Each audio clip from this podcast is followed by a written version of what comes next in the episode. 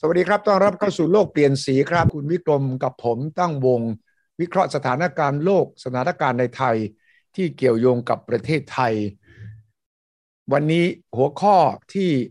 สำคัญที่สุดเห็นจะมีหัวข้อเดียวครับ สงคราม รัสเซียยูเครน วันนี้คุณวิกรมกับผมเชิญแขกพิเศษครับ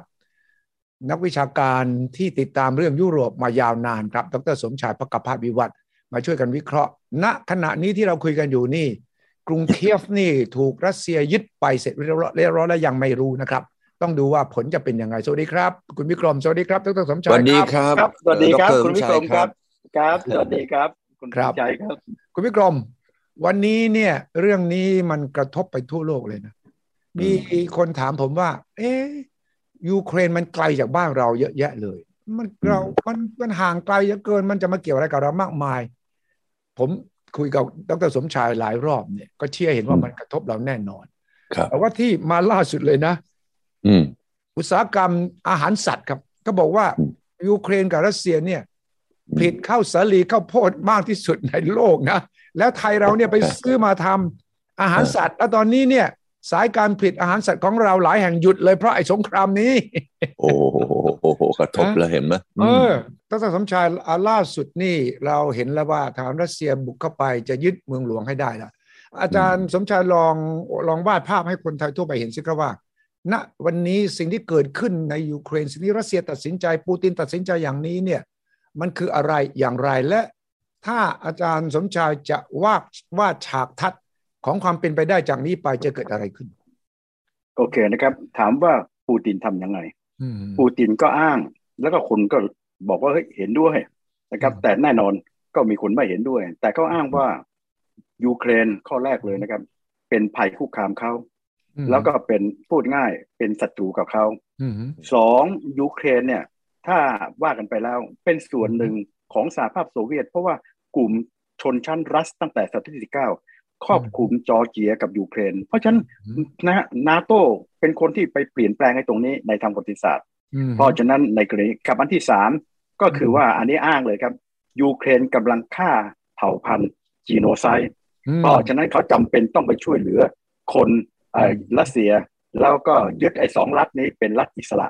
แล้วก็ต้องเล่นงานรัสเซีย เพราะว่าอะยูเครน เพราะว่ายูเครนgenocide อันนี้คือเหตุผลที่เขาอ้าง แต่ว่ากันไปจริง ๆ แล้วนะครับลึกๆรัสเซียกำลังล้างแค้นทางประวัติศาสตร์สหภาพโซเวียตล่มสลาย วันนั้นเขามองด้วยน้ำตา เพราะฉะนั้นวันนี้เขากำลังเรียกคืน และหนึ่งในประเทศที่สำคัญมากสำหรับเขาทางด้านภูมิรัฐศาสตร์ ทางด้านของ culture ทางด้านของประวัติศาสตร์ เพราะอยู่ทางด้านรัสเซียเองบิ๊กปูตินเนี่ยเขียนลงใน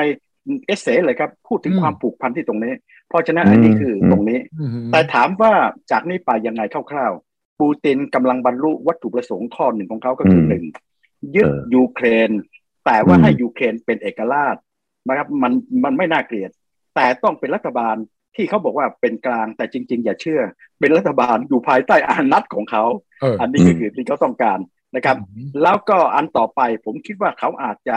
ยึดไอ้ตัวดอนบัส เพราะดอนบัสเนี่ยมีสองเมืองอืมลูฮันกับทางด้านของเอ่อดอนเน็ตทีนี้อืมลูฮันดอนเน็ตเนี่ยทางรัฐบาลเอาคืนไป เพราะฉะนั้นหนึ่งในสามเนี่ยเป็นของกบฏหรือสองในสามเพราะฉะนั้นกบฏบอกทางด้านรัสเซียบอกทางยูเครนให้ช่วยเอาคืนเป็นไปได้ถือโอกาสนี่ยึดทั้งหมดเลย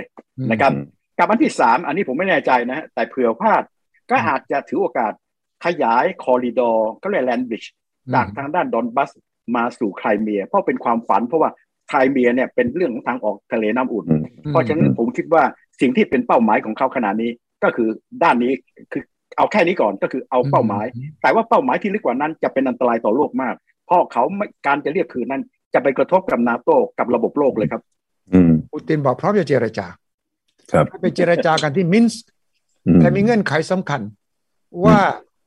ปูตินบอกว่ายูเครนต้องเป็น demilitarized country อืมคือปลอดทหาร แต่ขณะเดียวกันปูตินก็บอกขอให้กองทัพ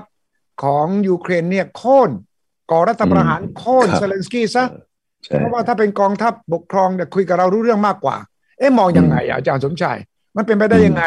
ที่บอกอันนี้ว่าถามว่าจะคุยจะคุยแต่ว่าทหารให้ you ยึดอำนาจไปเลย แล้วมาอยู่มาคุยกับเรา มันแปลว่าอะไรเอางี้เออ คุณคนวิกรมคงเห็นด้วยเพราะคุณเนี่ยก็อยู่ในวงการเนี่ยชำนาญฉลาดเรื่องการเจรจาเออส่วนที่ชัยก็อยู่ในวงการอยู่ก็ฉลาด เพราะฉะนั้นลองวาดภาพดูนะฮะเออการที่จะเจรจาได้นะฮะมันต้อง win-win เอออืมอันนี้ไม่มี win-win หรือเจรจาได้ก็คือ ถ้าไม่เจรจามันพังทั้งคู่ คืออืม negative sum game เออแต่เกมนี้มันเป็น zero sumผมชนะอืมคุณแพ้อืมเพราะมันชัดเลย พอแพ้อืมปั๊บเวลาเรียกมาเจรจา ยอมแพ้เออนึกออกไหมครับ ว่าเอออาวุธเอเพราะอฉะนั้นที่เขาบอกการทูตผมขำแทบตายเลย การทูตอะไรวะอีกฝ่ายหนึ่งมันชนะ เพราะฉะนั้นก็คือขอให้ยอมแพ้ เพื่อที่จะอะไรครับ จะได้ตายน้อยลงเออแล้วเอผมอก็จะได้ตายน้อยลงด้วยเออเพราะฉะนั้นพูดง่ายๆเป็นการเรียกมาเจรจาเพื่อให้ surrender มันถึงทะเลาะกันเนี่ยฮะอ่าไอ้นั่นก็บอกว่าขอที่อะไรครับ เมืองมินอีกคนบอกขอที่โปแลนด์ได้ไหมเพราะกลัวว่าจะโดนตัดตอนเอาด้วยซ้ำเพราะฉะนั้นในกรณีนี้ก็คือว่านะครับในกรณีนี้ก็คือและสิ่งที่สำคัญ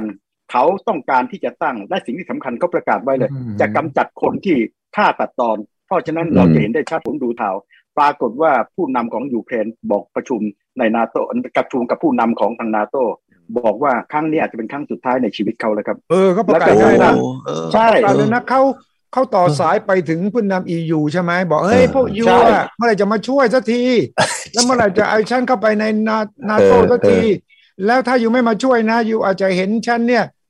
ชีวิตมีชีวิตอยู่เป็นครั้งสุดท้ายก็ได้นะ โอ้โหใช่เออเออเออแล้วแล้วปูตินนะฮะปูตินพูดอย่างนี้เขาใช้เพราะว่ามิราเคิล เฮ้ยมันเร็วกว่าที่คาดเว้ยเออ เออเออเออจะเป็นส่วนหนึ่งที่อธิบายเหตุการณ์ในวันนี้ได้เลยครับ ว่ามันเร็วกว่าที่คาดสถานการณ์อืมเพราะฉะนั้นวันนี้ไอ้ที่เขาบอกว่าเจรจาผมขำมากเลย บางคนก็บอกเฮ้ยจีนช่วยจีนเองเขาก็ฉลาดก็คือทำได้ขนาดนี้จะช่วยอะไร รัสเซียต่อให้ช่วยเขาก็คงจะไม่ฟังเพราะเขาลงทุนถึงขนาดนี้แล้วชนะแล้ว ก็เลยเดียว surrender แล้วครับและ สิ่งที่ลึกๆ เราก็พอรู้อืมเขาไม่จะกำจัดรัฐบาล อาจจะกำจัดเขาบอกนี่คือศัตรูของประชาชนเออนะครับเขาถึงถึงบอกให้เล่นงานผมเป็นเบอร์หนึ่งกับอะไรกับครอบครัวผมด้วยเซเลนสกี้อืบอกมเพราะฉะนั้นนี่คือสิ่งที่กำลังเกิดขึ้นขนาดเอนี้ครับอเออเอะอาจารย์ผมถามนิดหนึ่งงวดเนี้ยเราเห็นแล้วว่าบูตินเนี่ยคือผู้ที่มีเอ่อเรียกว่าหัว มีแผนการไว้ในใจ เนี่ยตั้งเยอะตั้งแยะ อาจารย์มองอย่างนี้ไหมว่า การที่บูตินมาขยับเคลื่อนทัพตรงเนี้ยหลังจากที่ไปคุยกับสีจิ้งผิงที่ปักกิ่งในงานโอลิมปิกแล้วใช่ไหมไม่อย่างนั้นเนี่ยใช่ถ้าไม่ได้คุยกับสีจิ้งผิง เนี่ย อาจารย์คิดว่าบูตินเนี่ยกล้าจะทำแบบนี้ไหมดีมากครับ คือปูตินจะทำอยู่แล้ว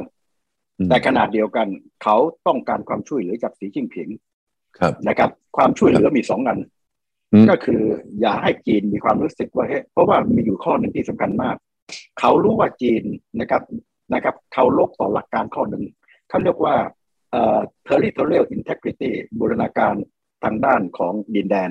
เพราะว่าถ้าหากจีนไม่เคารพนี้ เขากลัวว่าอีกหน่อยคนก็จะมาเขาจะเล่นงานโจมตีเรื่องสินเกียงโจมตีอืมเพราะฉะนั้นจะสังเกตอ่าดูเวลาคุยกันนะฮะไม่ได้คุยกันเรื่องยูเครนเลยแล้วเออแล้วจีนเบิร์นบอกว่าผมเห็นด้วยกับคุณ ว่าคุณเออถูกภัยคุกคาม แต่จีนเองไม่เห็นด้วยกับการบุกไครเมีย เพราะฉะนั้นอืเองมแต่สิ่งที่คุณวิกรมพูดในยถูกต้องเลยอืมเขามาต้องการที่จะให้จีนช่วยคือ ถ้าเกิดทางด้านของทางด้านนี้ตัดเรื่อง SWIFT คือไอ้ครับตัวที่กลไกในการที่จะอ่าส่งอืมออเดอร์ แต่ไม่ใช่ settlement นะเป็นออเดอร์ฮะในกรณีเขาจะใช้กลไกที่จีนกำลังทำกันนี้ กับอันที่สองช่วยซื้อน้ำมันซื้อแก๊สในใช่ทางยาวใช่ใช่เพราะใช่ฉะนั้นในกับอันที่สามคุณช่วยผมหน่อยในองค์การเออสหประชาชาติ ช่วยในลักษณะที่เข้าถึงสนับสนุแบ็นกอัพเพราะฉะนั้นอืมสิ่งที่เขาต้องการก็คือต้องการที่จะให้อ่าจีนเนี่ยช่วยทางด้านนี้ แต่สิ่งที่คุณเอ่อสุทธิเอ่อทางด้านของคุณวิกรมที่พูดไว้นะฮะอืมปูตินนี่ฉลาดมาก อืมสิ่งที่เรางงคนก็นึกว่าเขาตัดสินใจเขากำลังมองว่าเฮ้ยผมจะเงียบๆไว้ก่อน แล้วสังเกตดูจะไม่เพ่งพลายที่ปรึกษาเขาใกล้ชิดเพียงคนสองคนเออเพื่อที่จะไม่ให้คนอื่นรู้ เพราะฉะนั้นเออเขาก็จะนั่งดูว่า เฮ้ยคุณหงายไพ่นาโต้หงายไพ่เรียบหมดเลยอืมพอหงายไพ่เรียบปั๊บเขารู้สึกว่าเฮ้ยต้นทุนที่คิดว่าจะเล่นเนี่ย มันกลับถูกลง และอันอืมอันสุดท้ายที่เขาทำเตรียมการอย่างที่คุณวิกรมพูด เตรียมพร้อมให้จีนช่วย เตรียมเหล่านี้แล้วก็วิธีการคือบุกกรให้เป็นเอกราชสองเมือง ดูซิว่าคุณเล่นงานขนาดไหน ปรากฏเล่นงานกระจอก พอเล่นงานกระจอก รู้เลยนาโต้ว่าไม่กล้าส่งกองกำลังมาเออช่วยทางด้านอาวุธ เพราะฉะนันพอแบบนี้ เขาบอกเลยใสเลยแถมยังนาโต้ยังไม่เห็นยังไม่ได้เห็นตรงกัน เพราะฉะนั้นเขาถึงเล่นงาน ตรงเนี้ยต้นทุนสูงบุกเลย อันนี้ก็คือส่วนหนึ่งที่เขาฉลาดมาก ดูทีละตอนทีละตอนแล้วจะตัดสินใจในนาทีสุดท้ายอืมแต่สิ่งอืที่มต้องยอมรับนะครับอ่าคุณวิกรมกับคุณสุทธิชัยเห็นด้วยไหมครับอืมถ้าคุณคนนี้ไม่ใช่อืมอ่าอ่าปูตินอืมฮึถ้าคิดว่าเป็นไบเดนผมเชื่อว่าไม่กล้าตัดสินใจแบบนี้ไม่กล้าไม่กเพล้าราะว่าอะไรครับ คนอืมจะตัดสินใจแบบนี้ต้องมี character หนึ่งกล้าเสี่ยงมากเออ ถ้าคุณดูประวัติของของของปูตินนะเขามีการวิเคราะห์เลยกล้าเสี่ยงมากเหลือเกินอะโอ้ครับครับ แล้วเขาก็อยู่ในวงการนานวางแผนอย่างลึกล้ำมากเลยอืมเพราะฉะนั้นอันนี้ก็คือสิ่งหนึ่งที่ทำให้สถานการณ์แบบนี้ ไม่ใช่หมายความว่า ถ้าเป็นคนอื่นจะกล้าทำอย่างนี้นึกออกไหมครับเพราะฉะนั้นจะต้องเป็นคนที่พร้อมที่จะกล้าเสี่ยงเพราะงานนี้พอมันเห็นมันเร็ว แต่ก่อนหน้านี้คุณแน่ใจหรือว่ามันจะเร็วอืมใช่ไหมแต่กล้าเสี่ยงมากวางแผนดีมากเลยครับอืมฮึอืมเนี่ยสองสามวันนะอืม สองสามวันแค่นั้นเองเนี่ยจะไปถึงเมืองเมืองเคียบแล้วเนี่ยใช่โอ้นี่แสดงว่าบูตินเขามีกำลังทหารจัดการซ้อมรบที่เบลารุส เหมือนจริงใช่เลยใช้อาวุธจริงอะไรต่ออะไรเนี่ยอืมตรงนี้ดูไหมว่าเอ่อไบเดนเนี่ยท่าดีทีเหลวหรือเปล่า อาจารย์อืมอืมเห็นด้วยครับ แต่บอกกันตามตรงก็เห็นใจไบเดนนิดหนึ่งอืมคือไบเดนผมเห็นด้วย ก็คือท่าดีทีเหลวเห็นได้ชัดนะฮะข้อผิดพลาดเขาแทนที่จะทำให้คนนาโต รู้สึกว่าไม่ไว้ใจอเมริกาเพราะทรัมป์เขามาถึงปั๊บทำดีมากท่าดีทีเหลวถอนออกจากอัฟกานิสถานไม่ปรึกษาหารืออืมอันนี้กันแรกสองดันไปทำเรื่องออกัสกับอืมอืมเออเออแล้วก็ใช่เล่นงานทางด้านของฝรั่งเศสสองอันเนี้ยมันทำให้บอกเออท่าดีทีเหลวแต่ต้องเห็นใจเขานิดหนึ่งต่อให้คุณไม่ใช่ไบเดน คุณอืมจะแก้ยังไง ผมยกตัวอย่าง ข้อแรกเลย กองกำลังนะฮะ ของนาโตถ้าไม่ได้มีการ strategic war มคือทำสงครามโลกอย่างมหาการนะฮะอืมกองกำลังทางด้าน conventional war ในอืมยุโรปต่อให้อเมริกามาในยุโรปนาโตหนึ่งรัสเซียชนะสิบครับหนึ่งต่อสิบอืมอืมนึกออกไหมครับ เพราะฉะนั้นอะสิ่งที่สำคัญก็คือว่า ไอ้ที่จะเป็นปัญหาในอนาคตตอนที่เกิดสงครามเย็นอืมดูนะครับทางด้านรัสเซียอืมก็มีกองกำลัง เหนือกว่านาโตอืมเพราะฉะนั้นเขาพึ่งพามาตราห้าของนาโตว่าอืมถ้าประเทศใดถูกคุกคาม อเมริกาจะทำสงครามโลก อันเนี้ยอืมเป็นตัวที่ตั้งเหตุ แต่สังเกตดูฉลาดในข้อหนึ่งเขาบอกว่าเฮ้ยถ้าผมเป็นเยอรมันตะวันออกอืมบุกเยอรมันตะวันตกสายฟ้าแลบถามว่าประธานาธิบดีอเมริกันคนไหนวะกล้ากดปรนูทำสงครามโลกเพื่อป้องกันเยอรมันตะวันตก เพราะฉะนั้นนาโตก็วางแผนทางทฤษฎีเกม เพื่อให้มัน reliable นะได้ เพราะฉะนั้นกดกองกำลัง2,000 25,000ไปที่เยอรมันตะวันตก เพื่อที่จะว่าถ้าคุณเล่นงานเมื่อไหร่คนอเมริกันตาย อันนี้ครับอืมที่ทำให้สหภาพโซเวียตวันนี้เขาทำอย่างเดียวกัน ส่งกองกำลังไปที่โปแลนด์ลัตเวียลิทัวเนีย ไม่ใช่เพื่อรบนะไม่กล้าส่งไปที่ยูเครน แต่ส่งเพื่อจะบอกทางรัสเซียว่าเฮ้ยถ้าคุณเผลอเล่นทางนี้ ผมจำเป็นต้องเล่น เพราะฐานอเมริกันตายแต่วันนี้สถานการณ์ต่าง ถามเลยครับว่า ถ้าผมเกิดบุกในอนาคตอันนี้เป็นอันตรายมาก ผมเกิดอนาคตบุกลัตเวีย ซึ่งเป็นส่วนหนึ่งของผม คุณกล้ากดปรมาณูฮะประเทศคุณนะกำลังของผมตอนเนี้ยคุณก็เห็นน่ากลัวไหมสองอืมประเทศคุณกำลังขาดวิ่นมีทั้งทรัมป์อืมนะครับสมมติว่าคุณกล้ากดนะครับ ถามว่าประชาชนคุณยอมให้กดไหมนี่คือปัญหาที่กำลังเกิดขึ้นในอนาคตครับที่เป็นปัญหาของระเบียบโลกใหม่ที่กำลังเปลี่ยนแปลงเยอะมากเลย ใช่อืมมันจะเป็นอืม new order world order ใช่อืมมันจะเป็น new Europe ก่อน แล้ว new Europe ใช่เลย world order เลยนะแต่ คุณต้องจามองในแง่ที่ติดตามยุโรปมาตลอดเนี่ย ไอ้อืมไอ้ new order ของยุโรป หรือยุโรปแบบใหม่เนี่ย มันจะเป็นยังไงอะอืมโอเคนะครับเอ่อไม่ใช่ว่าทั้งสองท่านเห็นด้วยไหมผมจะบอกนะฮะอืมถ้าผมเป็นปูติน ผมมีอำนาจต่อรองสูงมากแล้วอืมกองกำลัง เพราะฉะนั้นนะครับเอ่อมันมีคนอย่างเช่นตอนเนี้ยมีการกลัวกันว่า รัสเซียจะบุกทางด้านของลัตเวียลิทัวเนียเอสโตเนียอืมแต่ผมคิดว่า อันนี้ก็เป็นสิ่งที่ไม่ใช่ว่าเป็นไปไม่ได้อืมอยู่นะครับ เพราะว่ากองกำลังเขาเขาตั้งอยู่บนสุนทรว่าคุณไม่กล้าทำสงครามโลกกับผม เพราะฉะนั้นถ้าไม่มีการสงครามโลกกองกำลังผมชนะยึด แต่ผมคิดว่ารัสเซียนะมีวิธีการง่ายกว่านั้นต้นทุนถูก ถ้าเราไปดูแผนที่นะครับลัตเวียลิทัวเนียเอสโตเนียเนี่ยอยู่ทางเหนือ แล้วก็มีติดกับโปแลนด์ติดกับเบลารุสนะครับอืมทีนี้มันติดกับอีกอันหนึ่งเขาเรียก exclave แล้วก็ exclave ก็คือเป็นบริเวณที่อยู่นอก รัสเซีย แต่เป็นส่วนของรัสเซีย เคยได้ยินไหมอือฮึคาลินินกราดอืมคาลินินกราดเนี่ยเป็นของรัสเซีย ทีนี้เส้นทางคาลินินกราดเนี่ยจะต้องผ่านโปแลนด์ทางใต้ ผ่านลัตเวียทางข้างบน แล้วก็อืมมาทางด้านเบลารุส 64 ไมล์รัสเซียเพียงแต่คุมเส้นนี้เส้นนี้เขาเรียกว่าสุวาลกิจะสั่งอืมสุวาลกิแกปเก็บไอ้สุวากิจับรัฐเวียลิทัวเนียเอสโตเนีย คุณครับ เครียดเลยถูกตัดขาดจากโลกภายนอก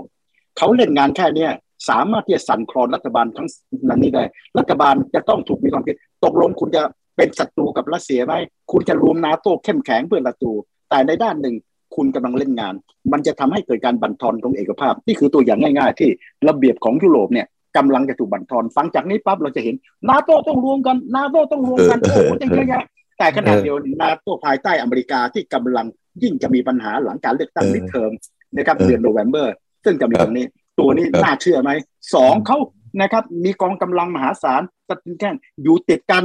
ถามเลยครับว่า คุณบอกว่าอยากรวม ผมจะทำให้คุณนะมีรัฐบาลที่ไม่กล้าจะรวม คุณเห็นไหมครับขนาดนี้ทุกคนหมดอันนี้คือสิ่งที่กำลังจะเกิดขึ้นในอนาคตครับ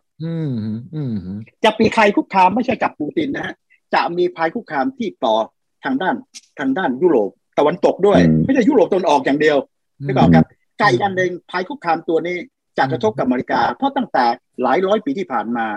อเมริกานะดำเนินมาตรการ ถ้ายุโรปมี balance power เขาดำเนินมาตรการ Monroe isolationism แต่พอหลังสงครามโลกทางสหภาพโซเวียตใหญ่โต threat ตัวนี้ทำให้กลายมาเป็นทฤษฎีทรูแมนคือต้องมาร่วมกับนาโตซึ่งอันนั้นคือเหตุผล แต่วันนี้ภัยคุกคามนะดูแล้วยิ่งใหญ่ขึ้น ในขณะที่อเมริกาลดลง อันนี้คือสิ่งที่ภูมิรัฐศาสตร์กำลังเปลี่ยนแปลงครับ มันมันจะถึงขั้นแบ่ง sphere of influence เขตอิทธิพลใหม่ไหมใช่ว่าใช่ครับ โอเค รัสเซียอยู่เอายูเครนไป แต่ว่าอยู่ต้องไม่ข้ามมาข้างนี้นะ ไม่ข้ามมาฝั่งนี้นะ แล้วปูตินอาจจะพอใจไหม ว่ายูเครนไม่ใช่เป็นพวกตะวันตกแล้วเป็นพวกฉันละ แล้วแค่นี้ไบเดนยอมไหมนาโต้เอาละครับจะทำยังไง ดีมาก ไบเดนวันนี้นาโต้วันนี้ ไม่มีโอกาสที่จะคุยแล้วเพราะว่าถ้าเกมนี้จบได้เร็วแล้วถึงนี้กรณีนี้ไม่ต้องพูดถึง คุณไม่มีสิทธิ์ แต่ว่าสิ่งที่ผมจะทำต่อนะครับ ข้อแรก เอาง่ายๆนะครับ คุณยอนถองกองกังลำนะฮะกลับไปสู่เขาเรียกว่าสถานภาพเดิม 1997 เพราะ 1997 เป็นปีที่คุณขยายมาสู่นะครับ ในที่สุดก็มาสู่กติกาสัญญาบอซอนาโต แล้วก็มาสู่พวกรักเบียริทัวเนียเอสโตเนียแล้วก็ขณะเดียวกันคุณครับมีกองกำลังอยู่ที่โปแลนด์คุณยอมไหมครับ ถอยกองกำลังกลับไปเขาเรียกว่าถึง 997 อันนี้เห็นชัด ถ้ายอมนาโต้ก็ต้องเสียคน เพราะฉะนั้นในเกยอมไหม แต่ผมเชื่อว่ารัสเซียตอนนี้ไม่ได้มองแค่นั้นกำลังมองว่าผมจะทำยังไง ยึดเอาส่วนหนึ่งที่เคยเป็นของผมกลับคืนมานั่นนะครับ และอันที่ต่อไปจะทำให้สหภาพยุโรป เกิดความแตกแยกไม่ใช่นาโต้อย่างเดียว เพราะสหภาพยุโรปมันมี 27 ประเทศ 27 ประเทศ 21 อยู่ในนาโต้เพราะฉะนั้นทำทั้งสองเรื่อง วิธีการคืออะไรครับ ข้อหนึ่งก็คือข่มขู่ทางด้านของอะไรครับกองกำลัง เพื่อให้เกิดการแตกแยกด้านที่สองใช้ไซเบอร์ ซึ่งขณะนี้เขาก็ทำให้แตกแยกด้วยวิธีไหน คุณลองสังเกตดูวันที่ 10 เมษาจะมีการเลือกตั้งรอบแรกของประธานาธิบดีคู่แข่งเขานะฮะเป็นไปได้ก็คือเหมือนเดิมอะไรครับก็คือเลเพนเป็นลัสลาบลมอนนาเซีย เป็นขวาจัดเห็นด้วยกับทางด้านรัสเซีย เพราะฉะนั้นพวกขวาจัดอย่างเงี้ยที่อิตาลีมัตเตโอซัลวินีเพราะฉะนั้นวิธีการที่จะเล่นงานก็คือ เพื่อที่จะให้ประชาชนเนี่ยเริ่มเกรงกลัว เริ่มที่จะอะไรกับออกมาตรงนี้ เพราะฉะนั้นเขามีวิธีการเล่นโดยใช้ไซเบอร์เป็นตัวช่วยได้ตั้งเยอะแยะเลย เพราะฉะนั้นนี่คือสิ่งที่เขากำลังจะขยายทั้งด้านไซเบอร์ ทั้งด้านกองกำลังทั้งด้านต่างๆและในที่สุดถ้าถึงจุดจุดหนึ่งเฮ้ยมันใช้ตรงนี้ไม่ได้ผล อาจจะยึดได้ในขนาดหนึ่ง เพราะว่าถ้าอยู่ในปีหน้าเนี่ยเราดูต่อไป อเมริกากำลังมีปัญหาเรื่องของวิกฤตทางด้านรัฐธรรมนูญที่ยุทธิชัยกับเราเคยคุยกัน ในกรณีนี้ไอ้ทรัมป์กำลังขยาย ตรงนั้นเป็นและตัวนี้ยังไม่พอ ตัวนี้จะทำให้สีจิ้งผิงมองคล้าย ๆ กันเลยเฮ้ยอเมริกากำลังอ่อนแอลง แล้วก็ที่ยังเลยเพราะฉะนั้นก็มีการพูดถึงด้านไต้หวันด้วย แต่ยังไงไต้หวันในปีนี้นะก็คงยังไม่ใช่ผมวิกรมจะชำนาญด้านนี้คงจะบอกได้ก็วันปีนี้ นะครับจะมีการประชุมใหญ่เลยนะครับเพราะฉะนั้นสีจิ้งผิงต้องให้ทุกอย่างมันเงียบสงบ จะไม่ใช่ทำให้มีทึกแต่ก็มีการบอกว่าอีกสักสามปีสี่ปี ความพร้อมจะมีมากขึ้น เพราะฉะนั้นสถานการณ์นี้มันไม่ใช่แค่ยุโรปกับรัสเซีย แต่มันมีจีนที่เกี่ยวข้องกับระเบิดโลกใบที่กำลังจะเกิดภายใต้ ยุโรปอ่อนมันถูกภัยคุกคาม อเมริกาก็อ่อนแออันนี้คือสิ่งที่กำลังเกิดขึ้นในขณะนี้ครับ อันนี้เรามาดูว่าเหตุการณ์ที่ยูเครนเนี่ย จะทำให้โลกนี้เปลี่ยนไปไหมคือหมายความว่าเกิดขั้วใหม่นะฮะเมื่อก่อนเนี่ยมันเหมือนกับว่าเป็นขั้วระหว่างตะวันตกกับรัสเซียอืมแต่วันนี้เนี่ยกลายเป็นขั้วตะวันตกกับรัสเซียกับจีนอืมซึ่งถ้าเกิดเรามามองในอนาคตเนี่ยอืมใช่หรือไม่ว่าเอ่อลักษณะของที่จะเกิดขึ้นในความเป็นปฏิปักษ์จะเปลี่ยนไปอืมเราอาจจะไปดูถึง ขนาดของเศรษฐกิจของรัสเซียเนี่ย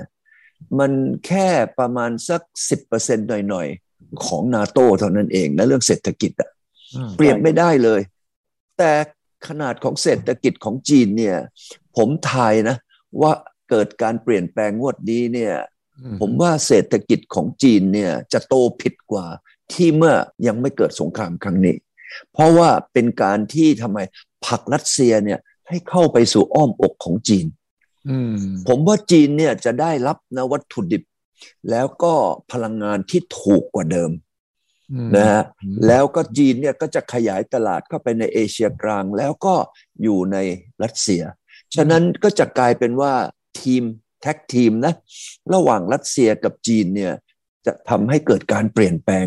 ในเรื่องของโลกในอนาคต ไม่ทราบว่าพวกเราจะมองอยังไงบ้างอืมในจุดนี้ครับ อืมแต่น้ำชาย นี่เป็นสงครามเย็น 2.0 หรือว่าเป็นอืมสงครามยุโรปอืมเออเป็นสงคราม ผมเรียกว่าเป็น global เลยอืมอืมนะครับ ผมเห็นด้วยกับคุณวิกรมนะครับ แต่มันมีจะเสริมขึ้นมานิดหนึ่งมคือด้านหนึ่งนะครับ จีนจะได้ประโยชน์จากด้านนี้อืมจากก็จะมีลักษณะคล้ายๆ decoupling decoupling รัสเซียนะครับ ถูกกดดันจากทางนี้เอก็อจะลดในตัวนี้ลง แต่ลดแล้วมันมันไม่ได้หมด เพราะยังไงความสัมพันธ์ระหว่างรัสเซียกับยุโรป ยังต้องแน่นแฟนแต่อาจจะลดลงไปเพราะจะมาพึ่งจีนมากขึ้นครับแต่ขนาดเดียวกันจีนกับรัสเซียนะครับ ถ้าเรามันตึงนั่ง เราก็รู้ว่าเฮ้ยจริง ๆ แล้วไว้ใจรัสเซียไม่ก็ได้ ถ้าเราเป็นจีนจริงไหมครับถ้ารัสเซียยิ่งใหญ่อะมันน่ากลัวกว่าอเมริกานะเพราะว่าตอนสงครามเย็นจำได้ไหมครับทางด้านเออจีนกับทางด้านอเมริการวมหัวเออเพราะฉะนั้นขนาดนี้เราหัวเดียวอกเดียวกัน เพราะถูกไอ้การมันเล่น อเมริกาเนี่ยจริงๆมันพลาดอย่างหนึ่งมันเล่นตอนแรกจะเล่นจีน เพราะฉะนันตึงหัวอกเดียวกัน แต่อย่าลืมในประวัติศาสตร์ เขตแดนระหว่างจีนกับรัสเซียเนี่ยเป็นปัญหา แล้วถ้ารัสเซียภายใต้ปูตินยิ่งใหญ่ จีนเองก็ชักสิวๆเหมือนกันเพราะประเทศนี้มันเล่นแรง เพราะฉะนั้นสิ่งที่จีนทำได้ก็คือว่าเป็นพันมิตรนะครับอย่างเช่นเรื่องการค้าในด้านดำเนินที่ช่วย แต่สังเกตดูจีนจะไม่เป็นพันมิตรในลักษณะเขาเรียกว่าความมั่นคง จะไม่มีข้อตกลง นะจะไม่มีข้อตกลงอย่างเหมือนกับที่ประเทศเบลารุส ประเทศอืมข้อตกลง collective security treaty organization อืมแล้วก็ที่สำคัญจีนเองนะครับ ก็ต้องเผื่อว่าเฮ้ยรัสเซียจริง ๆ ก็กับยุโรปกับอเมริกา